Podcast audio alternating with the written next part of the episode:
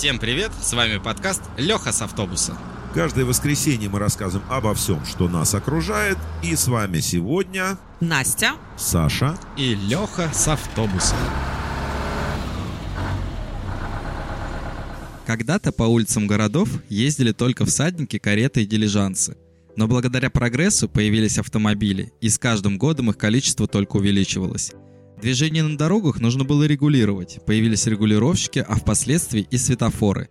Именно о них мы сегодня и поговорим. Начнем мы немного с истории возникновения светофора. Как вы уже догадались, первый светофор появился на железной дороге. Через несколько десятилетий первый светофор для автомобилей появился в городе Лондон на перекрестке у здания Палаты общин. И было это в 1868 году. Он был совсем не похож на наш современный светофор. В нем было всего два указателя со стрелками. Горизонтальная стрелка означала стоп, а стрелка под углом 45 градусов разрешала движение с осторожностью. Нам сейчас не очень понятно, что такое с осторожностью, но я так понимаю, езжай аккуратно, может быть и не попадешь в аварию.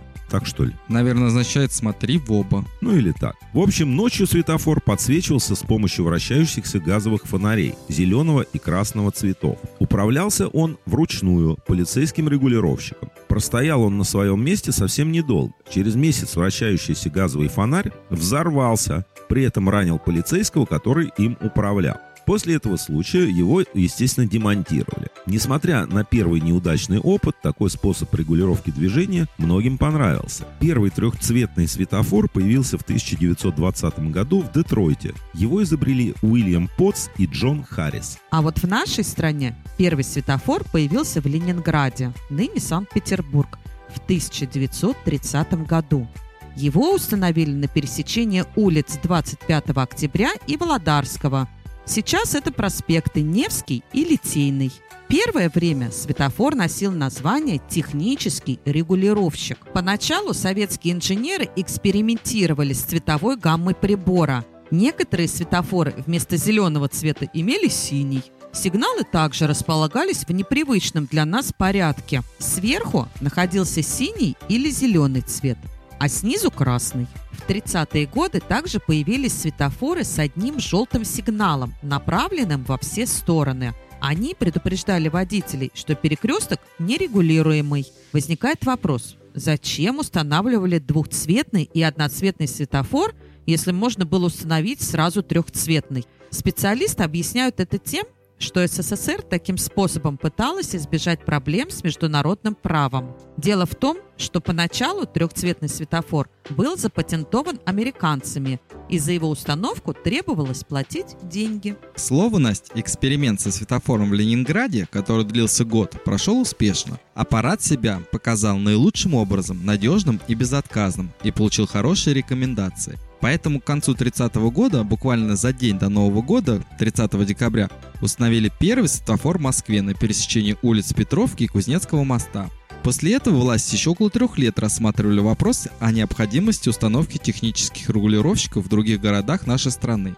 Но движение с каждым годом становилось все плотнее на дорогах, и в 1939 году в Ленинграде уже работало 100 светофоров.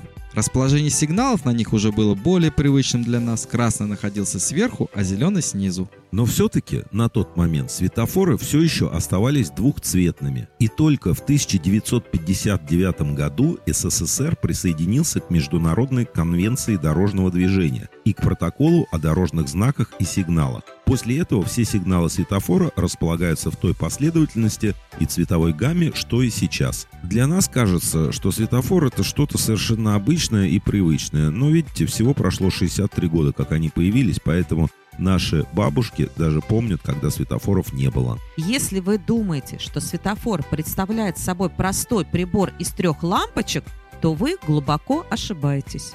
Это сложное электронное устройство, снабженное световой сигнализацией, микросхемами и специальными датчиками транспортных средств. Устанавливаются они на специальных опорах вдоль дорог и в основном на перекрестках и управляются компьютером, который самостоятельно выбирает и синхронизирует движение в соответствии с дорожной обстановкой, которая постоянно меняется. Датчики мгновенно фиксируют автомобили и задают им ритм движения при помощи световой сигнализации. В крупных городах все светофоры объединяют в одну автоматизированную сеть, которой можно управлять из центра дорожного движения. Само слово «светофор» в русском языке появилось только в 1932 году, после того, как его включили в большую советскую энциклопедию. В мире есть самый большой светофор, и находится он в Англии. Его еще называют дерево-светофор.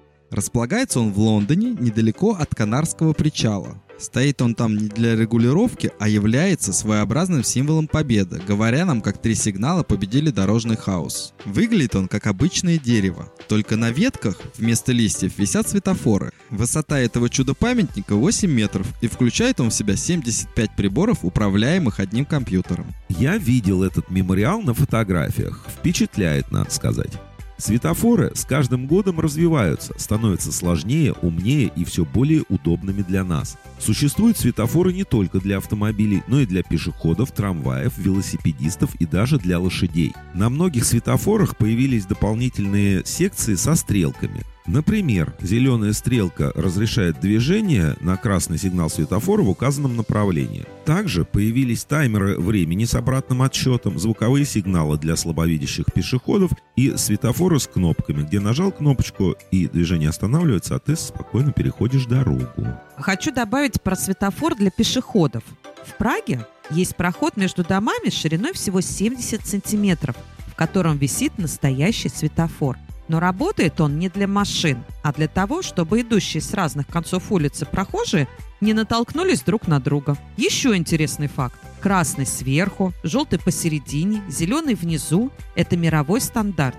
Приняли его для того, чтобы люди, способные различать только яркие цвета и некоторые оттенки, могли спокойно перейти улицу без риска для жизни, зная, где находится какой сигнал. А для дальтоников, среди которых встречаются люди, не различающие зеленый и красный цвета, все современные светофоры имеют оранжевый оттенок красного сигнала и синий оттенок зеленого, чтобы они могли его видеть. Возможно, многие подумают, что светофоры нас ограничивают, но вы только представьте, сколько жизней они спасли за все время своей работы. Без этих регулировщиков на дорогах была бы полная неразбериха, и обычная поездка на автомобиле превращалась бы в ад.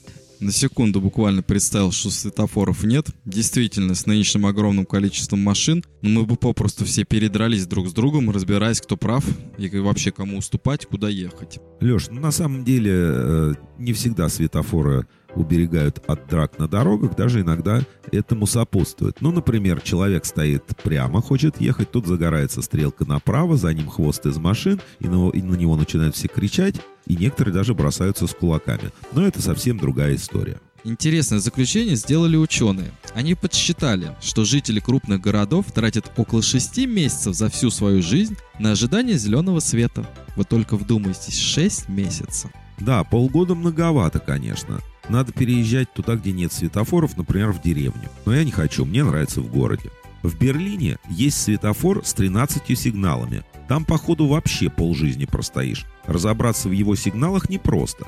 Поэтому к нему представлен полицейский, который помогает разобраться, что к чему. Как многим известно, всегда есть исключение из правил. Это не обошло и правила дорожного движения. В Рио-де-Жанейро в Бразилии период с 10 вечера до 5 утра водители могут проезжать на красный свет, что считается поможет избежать возможного ограбления в неблагоприятной криминогенной обстановке города. У нас в стране с этим более-менее спокойно, и таких исключений нет. Соблюдайте правила дорожного движения, не переходите и не проезжайте на красный. Помните, что желтый сигнал светофора тоже запрещает движение. Всем добра и легких дорог. А на этом у нас все. Всем пока.